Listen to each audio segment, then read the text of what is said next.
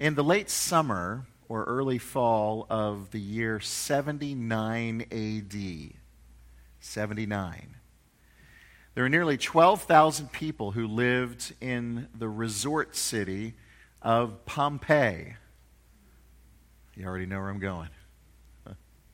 It was a beautiful location on the Bay of Naples in southern Italy. Many of the elite from the capital of Rome would drive down, uh, had villas down there. They would go to this resort town, enjoy all that it had to offer.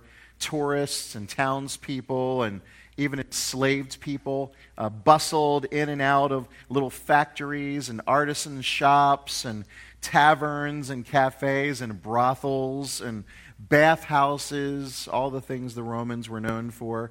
They would gather to the 20,000 seat arena and they would lounge in all the open air squares and marketplaces. But as you know, and as history records, disaster struck in 79 AD. The city was about four miles from Mount Vesuvius, a volcano that had been dormant for centuries.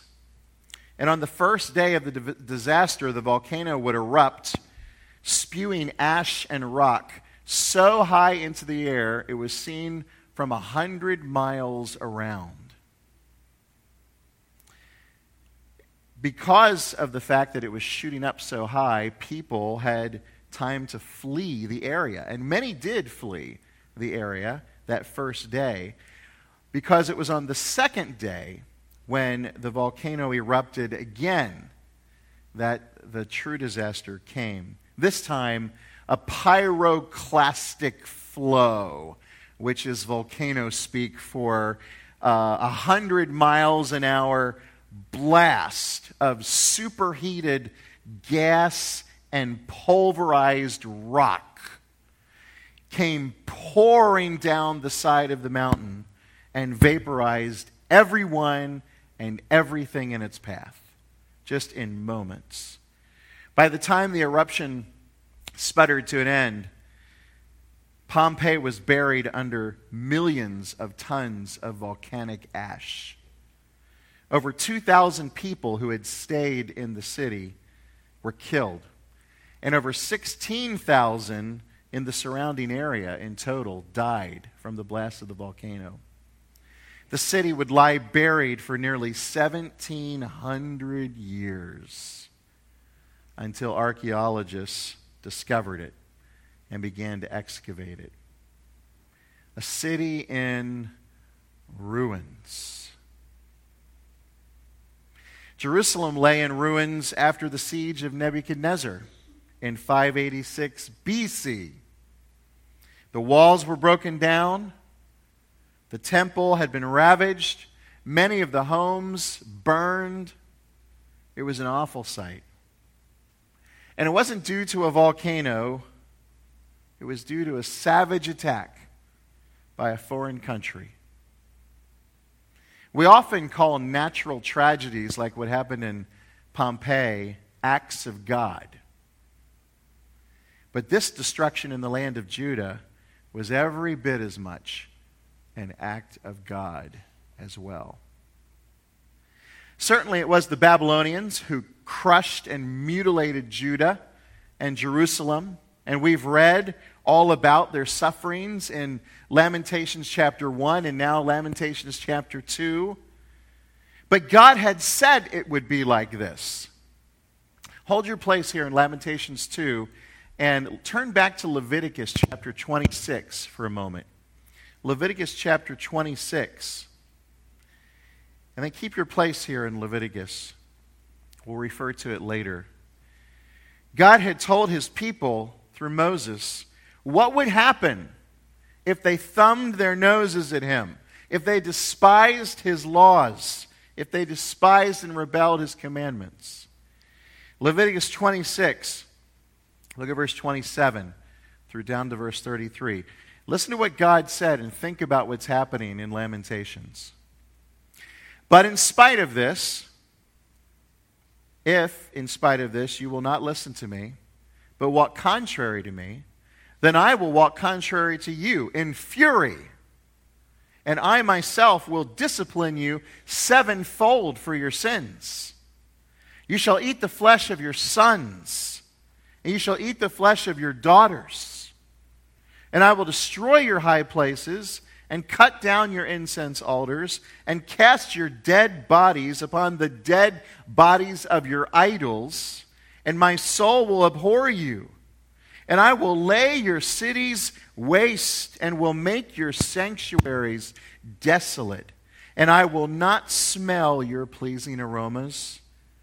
And I myself will devastate the land, so that your enemies who settle in it shall be appalled at it. And I will scatter you among the nations, and I will unsheath the sword after you and your land shall be a desolation, and your cities shall be a waste. Hundreds and hundreds and hundreds and hundreds of years before Lamentations chapter 2. God told them exactly what would happen if they rebelled against his law. You know, it's this kind of divine judgment when we see it in the Old Testament, particularly that the atheists love to pile on. For example, I've quoted him before, but uh, a noted new atheist, as they're called, Richard Dawkins, wrote this in his book, The God Delusion. Quote, the God of the Old Testament is arguably the most unpleasant character in all fiction, jealous and proud of it, a petty, unjust, unforgiving control freak, a vindictive, bloodthirsty ethnic cleanser, a misogynistic, homophobic, racist, infanticidal, genocidal, filicidal, pestilential, megalomaniacal, sadomasochistic, capriciously malevolent bully. Unquote. Is that the God we know and love? A schoolyard bully? As others have suggested, God is a cosmic child abuser because he sent his own son as an innocent person to be tortured and murdered for all the guilty people. Is God a child abuser? Is he unjust in his punishment of sin? In his punishment of Judah? Where is his mercy? Where is his grace? Where is his compassion? I don't know if those questions have entered your mind since we started Lamentations. But as you've read chapter 1 and now chapter 2, I've asked those questions. It's got to be here somewhere. Where, where is it? Where's that, where's that mercy? Where's that grace? Where's that compassion that, that we know, we love, we've seen so much in our lives and, and through history? Where is it? Well, these are questions that chapter 2 will not directly answer for us. If anything, chapter 2 increases our understanding of the suffering of God's people at this time. So, if we're not going to get to the good stuff until maybe chapter 3, don't look ahead. What is it that we're meant to see in chapter 2? Just another hard, sad, painful scene? How is this lament even different from chapter 1? I've titled my message today, The Day of Your Anger. The reason is because Lamentations chapter 2 wraps itself in this idea of the Lord's anger. Look at verse 1. It talks about the day of his anger. Look at the end of the chapter, verses 21 and 22. You have the same emphasis. Verse 21 You have killed them in the day of your anger. Verse 22 On the day of the anger of the Lord. So there are these bookends in chapter 2 that give us a theme the day of the Lord's great anger. And remember, when it comes to the subject of anger, the Lord's anger is not like our sinful anger, right? His anger is holy, it's measured, it's never out of control. God doesn't lose his temper. It's not sinful anger like our anger many times can be. It's not like he's blasting like the volcano of Pompeii blasted. The Bible says he is slow to anger. We sang that this morning. The Lord is slow to anger. He has given these people plenty of time to repent, to turn away from their sin. Dozens and dozens of times. He has sent them multiple prophets in their history to call them to repentance, in addition to giving them his actual word that we just read in the law, Leviticus 26, among other places in the law, that tell them how to live, what God expects, what will be the blessings for their obedience, what will be their judgment for disobedience. He's laid it all out. He's given them lots of time. But God is holy. And he must judge sin. He doesn't wink at it, the Bible says. He doesn't turn away and ignore it. And he did so, he judged it in 586 BC. So, in looking at this chapter this morning, I want us to see, I've broken it up into three sections. I, I've, I want us to see first the record of, of the Lord's anger in the first eight verses.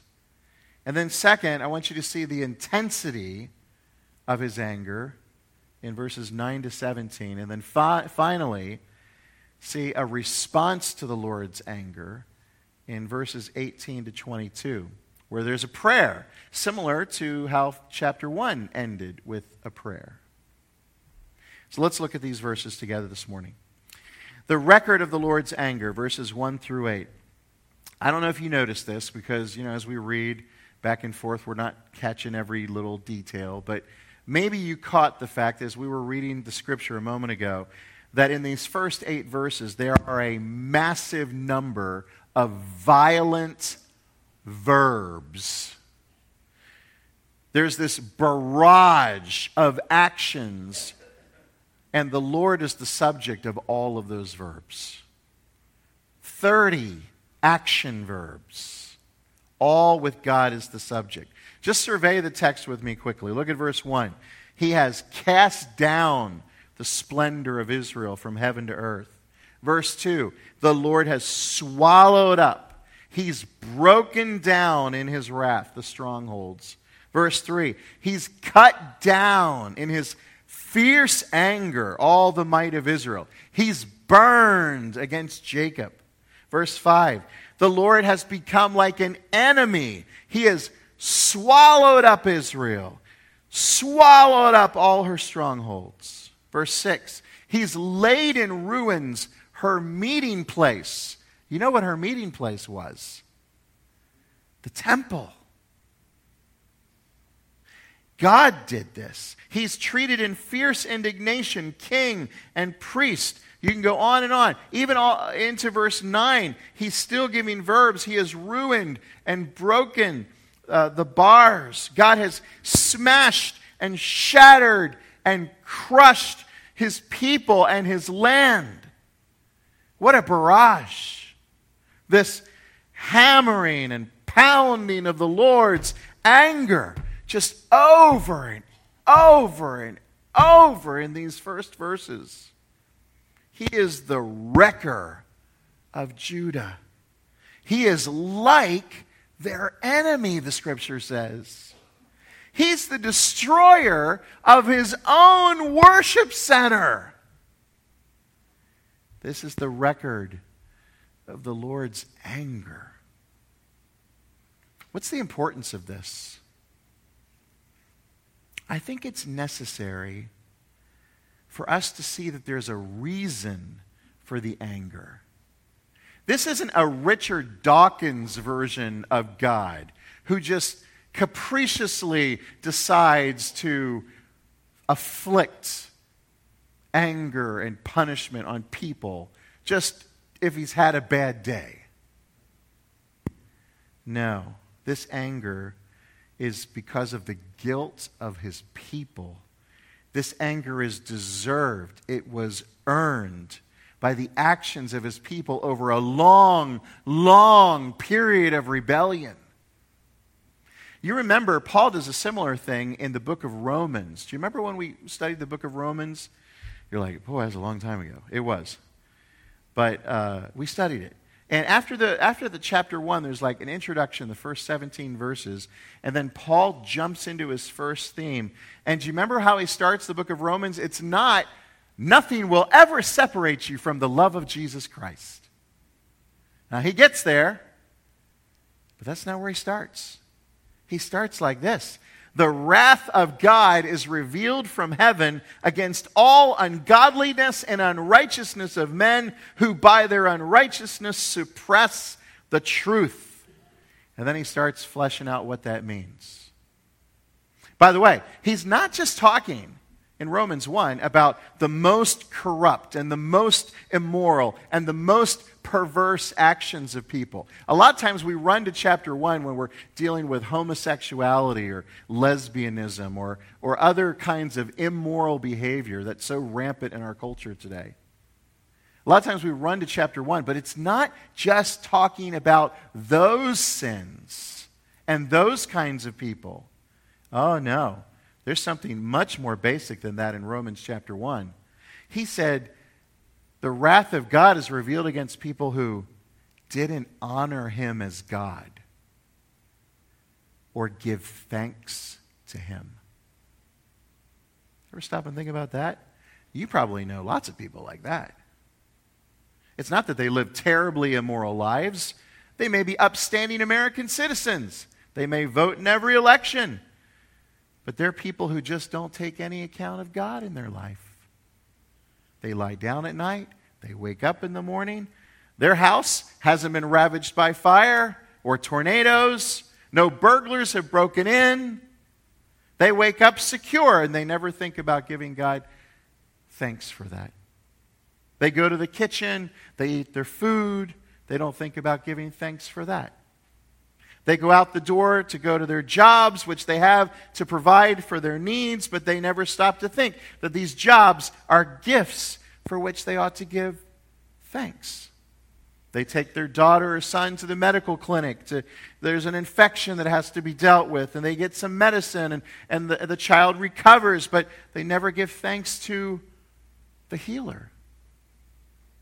They travel to school, they travel to work, they travel on vacation, they're on the highways day after day, week after week. Most days they come back safely in one piece without any accidents, and they never give God thanks.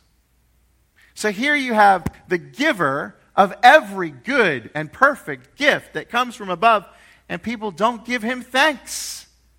They don't honor him as God. Not just one day but day after day after day, it never even enters their head to give thanks to the one who gives them all these gifts. Can you see how that is a terrible wickedness? And according to his word, people, even like that, are storing up wrath for the day of wrath.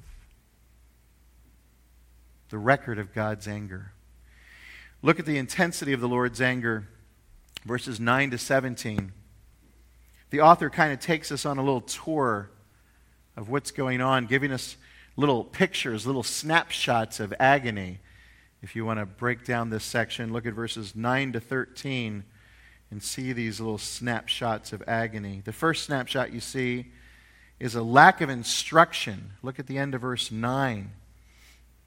The law is no more, her prophets find no vision from the Lord. Even her prophets don't find any vision from the Lord. There's no direction. No one seems to have a word from the Lord. No one's saying, This is the way, walk in this. Notice in verse 10 complete despair. Complete despair. You have the elders, the important men, the leaders of the daughter of Zion, sitting on the ground in silence, throwing dust on their heads, putting on sackcloth. This is a picture of complete despair. The elders are so distraught. They're so upset. They're so preoccupied. They can't offer any leadership. They're helpless. They sit in silence. There's a third snapshot in verses 11 and 12 emotional exhaustion. You see what he focuses on in, in verse 11. Notice he goes into the first person here my eyes, my bile. My bile is poured out on the ground over the destruction of the daughter of my people when babies and infants are fainting away in the streets of the town. And he says a similar thing in verse 12 infants and babies crying out to their mothers, Where is bread and wine? Where is, where's the food? Because there wasn't any more. This is what happened during the siege. The, the, the, armies of Babylon surrounded the city of Jerusalem. No one could get in and out. And they just starve them to death. They wait for them to run out of resources and either surrender or die. There wasn't any more. They're dying on their mother's laps. Their, their life is pouring out of them, these little ones. You, you may remember last week I, I told you how the verses of chapter 1 were, were kind of, they had some parallelism. Like verse 1 and verse 22 had similar terms. And then it kind of worked itself to the middle, kind of focusing on the middle. Well, this chapter does the exact same thing. And it focuses again on verses 11 and 12. And what, is, what do we see in verses 11 and 12 as we're looking at right now? The focus that the author is drawing our attention to is the effect of this destruction on the young, on the, on the weak, on the innocent. The destruction for the people, sin is having a profound impact on other people, even on the young. It's intense. You see in verse 13, impossible consolation. Look at verse 13. He's frustrated. What can I say? How can I comfort you for the ruin? This ruin that you've experienced is as, as, as vast, as, as, as immense, as expansive as the, the ocean, as the sea. What can I say? Who can heal you? The whole task of trying to console, trying to comfort, is just impossible. So there's these little snapshots of agony in 9 to 13. That's part of this intensity that we're seeing of the Lord's anger and judgment. But there's also here what we might call, uh, in verse 14, the suppression of truth. And we're not surprised to see this here because we, we just talked about that in Romans 1. Remember? When, when people rebel against God, when they're not giving Him thanks, they're not honoring Him as God, one of the things they do is they suppress they put down, they minimize, they trivialize the truth. And that's what's happening here. Look at verse 14. The prophets um, have seen for them false and deceptive visions. They have not exposed your iniquity. Uh, the, the, these prophets are they, they've seen oracles, it says too, that are false that are, that are misleading. One of the ways that God brings judgment on a people and on nations is by removing his word from them. We saw that earlier with the prophets. There's no vision. There's no word from God here. We see that the prophets that they have are getting false visions, misleading, deceptive. They're going to oracles to get false and misleading information. Now, of course, there was Jeremiah, right? Jeremiah is the one we believe wrote this book of Lamentations, even though it doesn't say his name. The, the language is just like uh, the language in, in the book of Jeremiah. And Jeremiah has been with them all leading up to the siege of Babylon, and he had pled with them. You know, Jeremiah is called what? The, the weeping prophet. And, and, there are tears all throughout Lamentations as well. And it gets really personal next week in Lamentations 3. But Jeremiah, of course, had, had told them the truth. He had given them the word from the Lord, but nobody listened to him. And all the other prophets, the bad ones, you know, they want to be positive. They want, they want people to feel good about themselves, about their prospects. But, but their oracles are, are empty and misleading. And the one thing they didn't do, verse 14 says, they haven't exposed your iniquity. Why is that important? To restore your fortunes. There's no restoration unless their iniquity is uncovered, exposed. These people needed rebuke. They needed to see their sin.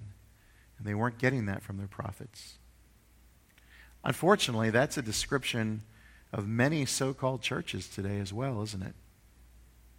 Go hear a nice, comforting, positive sermon with no exposing of sin, no calling for repentance, no challenge to grow, to change.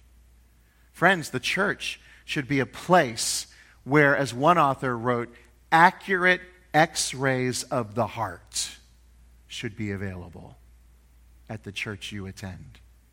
A people who have never had their idols of their heart exposed, or their sins uncovered, or their pride laid bare before them, those people are in a dangerous situation, as Judah is.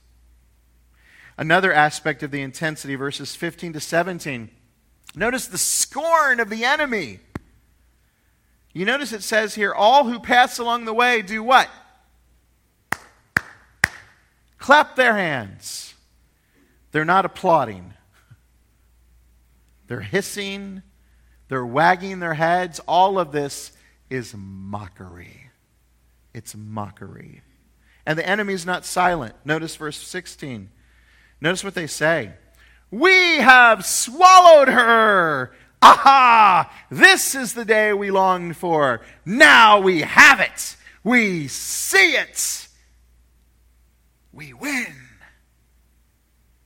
The scorn of the enemy is part of the intensity of the Lord's anger the Lord's anger. How do we know? You can see at the end of verse 17. He says so.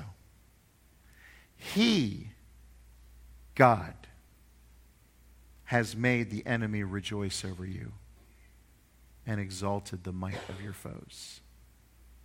It's the Lord's doing, it's the Lord's anger. Look at the first part of verse 17. We can, you can kind of take those first three lines in verse 17 as kind of a summary of this whole section, verses 9 to 17. Notice what it says The Lord has done what he purposed, he has carried out his word, which he commanded long ago. So, three times he says it. He's done what, he's, what he intended, he's done what he said he would do He's done what he ordained he would do. And what does this teach us? Well, one thing it teaches us is that the Lord is faithful to his own word, even in his anger.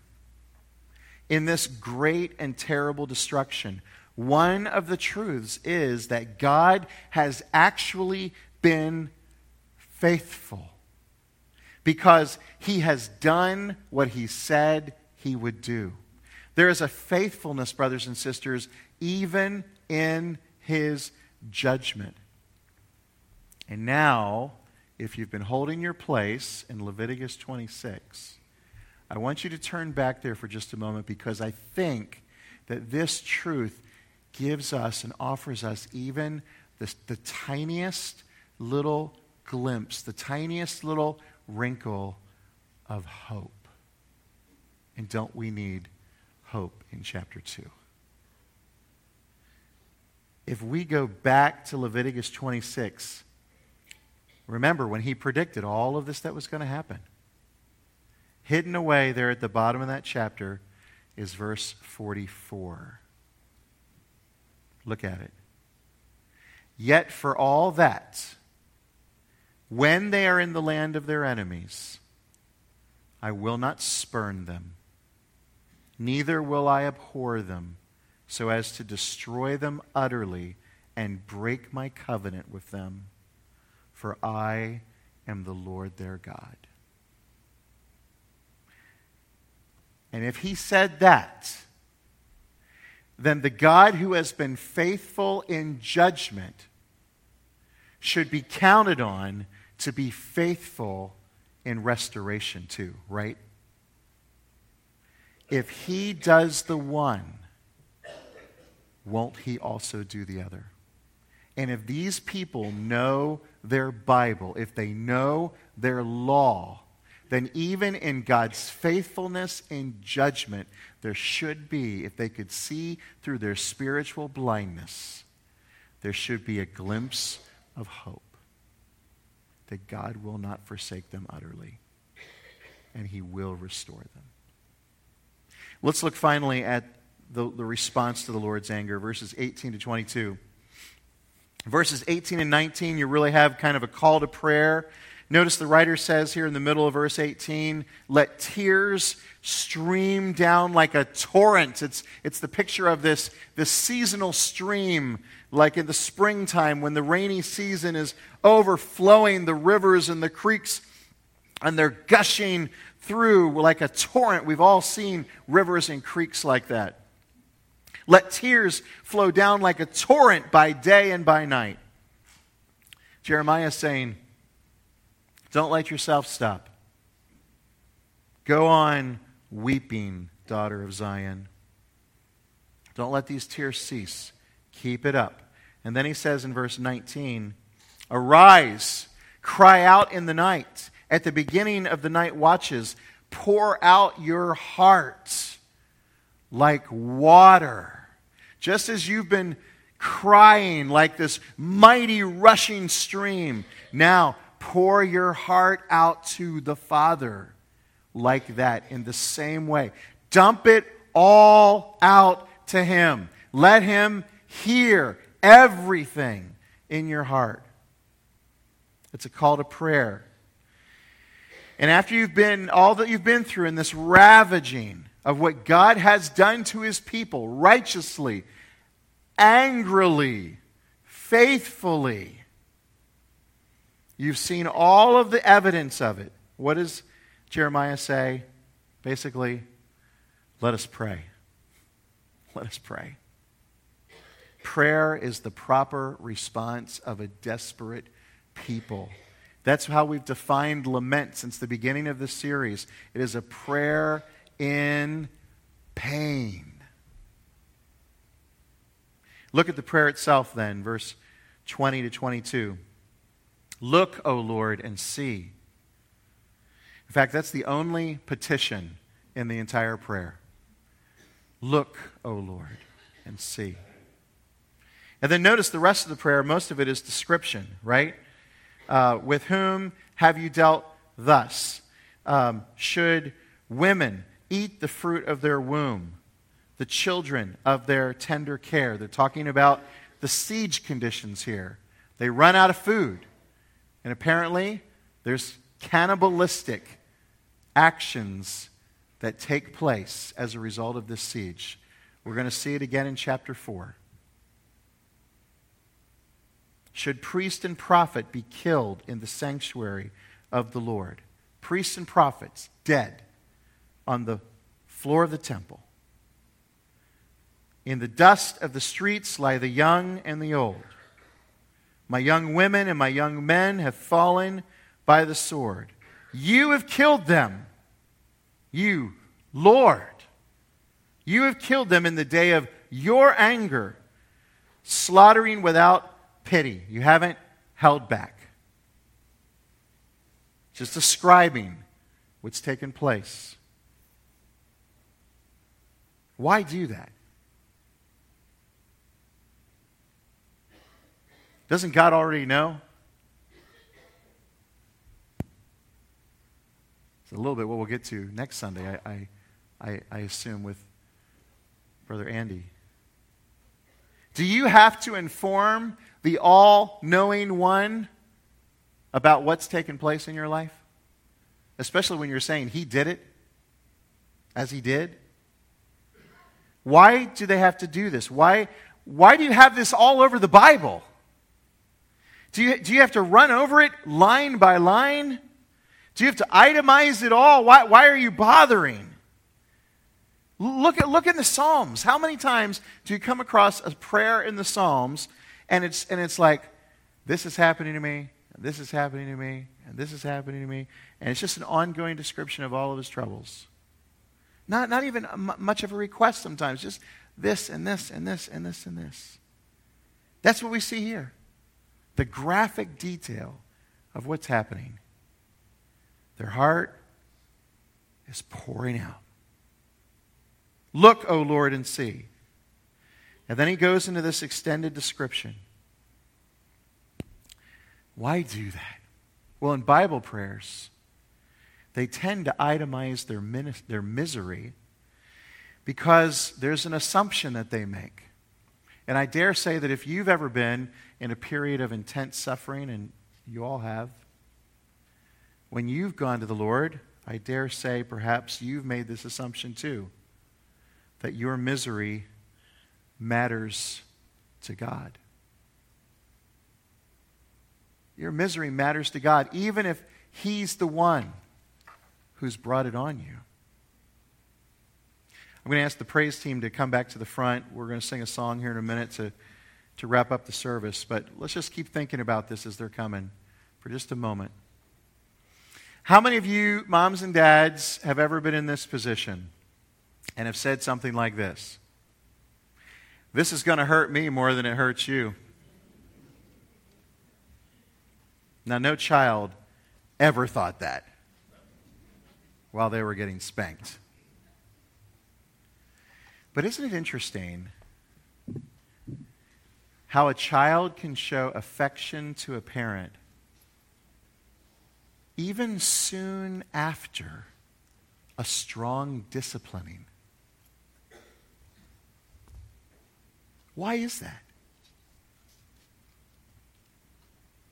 It's because they know their parents' love and commitment to them even in faithful and righteous punishment. And there are times, I know, even when spanking our kids, there are times when in the midst of the spanking they might be saying, I hate you! And minutes later, I love you. How is that? The people of Judah describe their misery because they believe their misery will rouse God's mercies. They believe that the God who has stricken them will still be the God who welcomes them. What do you say in the day of God's anger?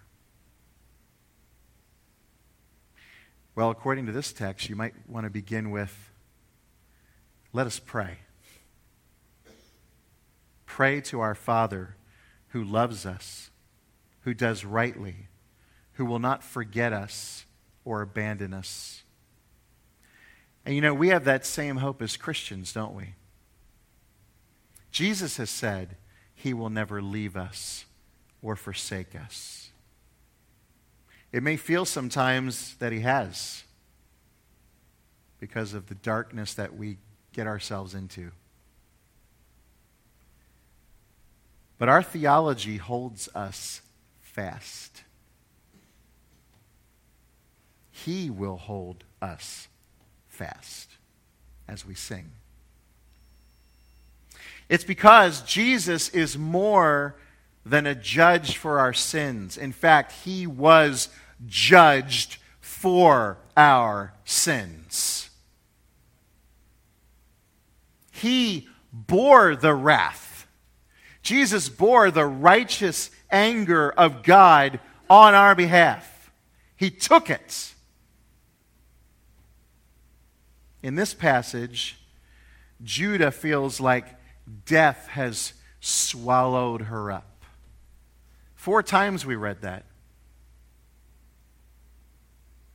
But we know from our recent study in 1 Corinthians 15 that it is death that is actually swallowed up in the victory of Christ. And now, Jesus is our advocate. He stands at the right hand of the Father when we sin, whispering into God's ear, as it were. Remember, they're your children. I took their punishment for that sin. You already judged me for it. He is our older brother. He is our friend. And when we find ourselves in suffering, whether it be our fault or not, He is the right place to turn to with our lament, with our pouring out of our hearts, with our dump our download, our description of all of our pain. He wants to hear it because he sympathizes with us. It's the right place for us to cast our hope. And we'll see that more in a couple weeks, especially when we come back to Lamentations chapter 3. Let's stand, brothers and sisters. Let's sing a song, a closing song that reminds us of that wonderful relationship we have with the Lord Jesus Christ when in trials and temptation and suffering, we can call on him because he is our friend. And there is no better friend. Let's sing together.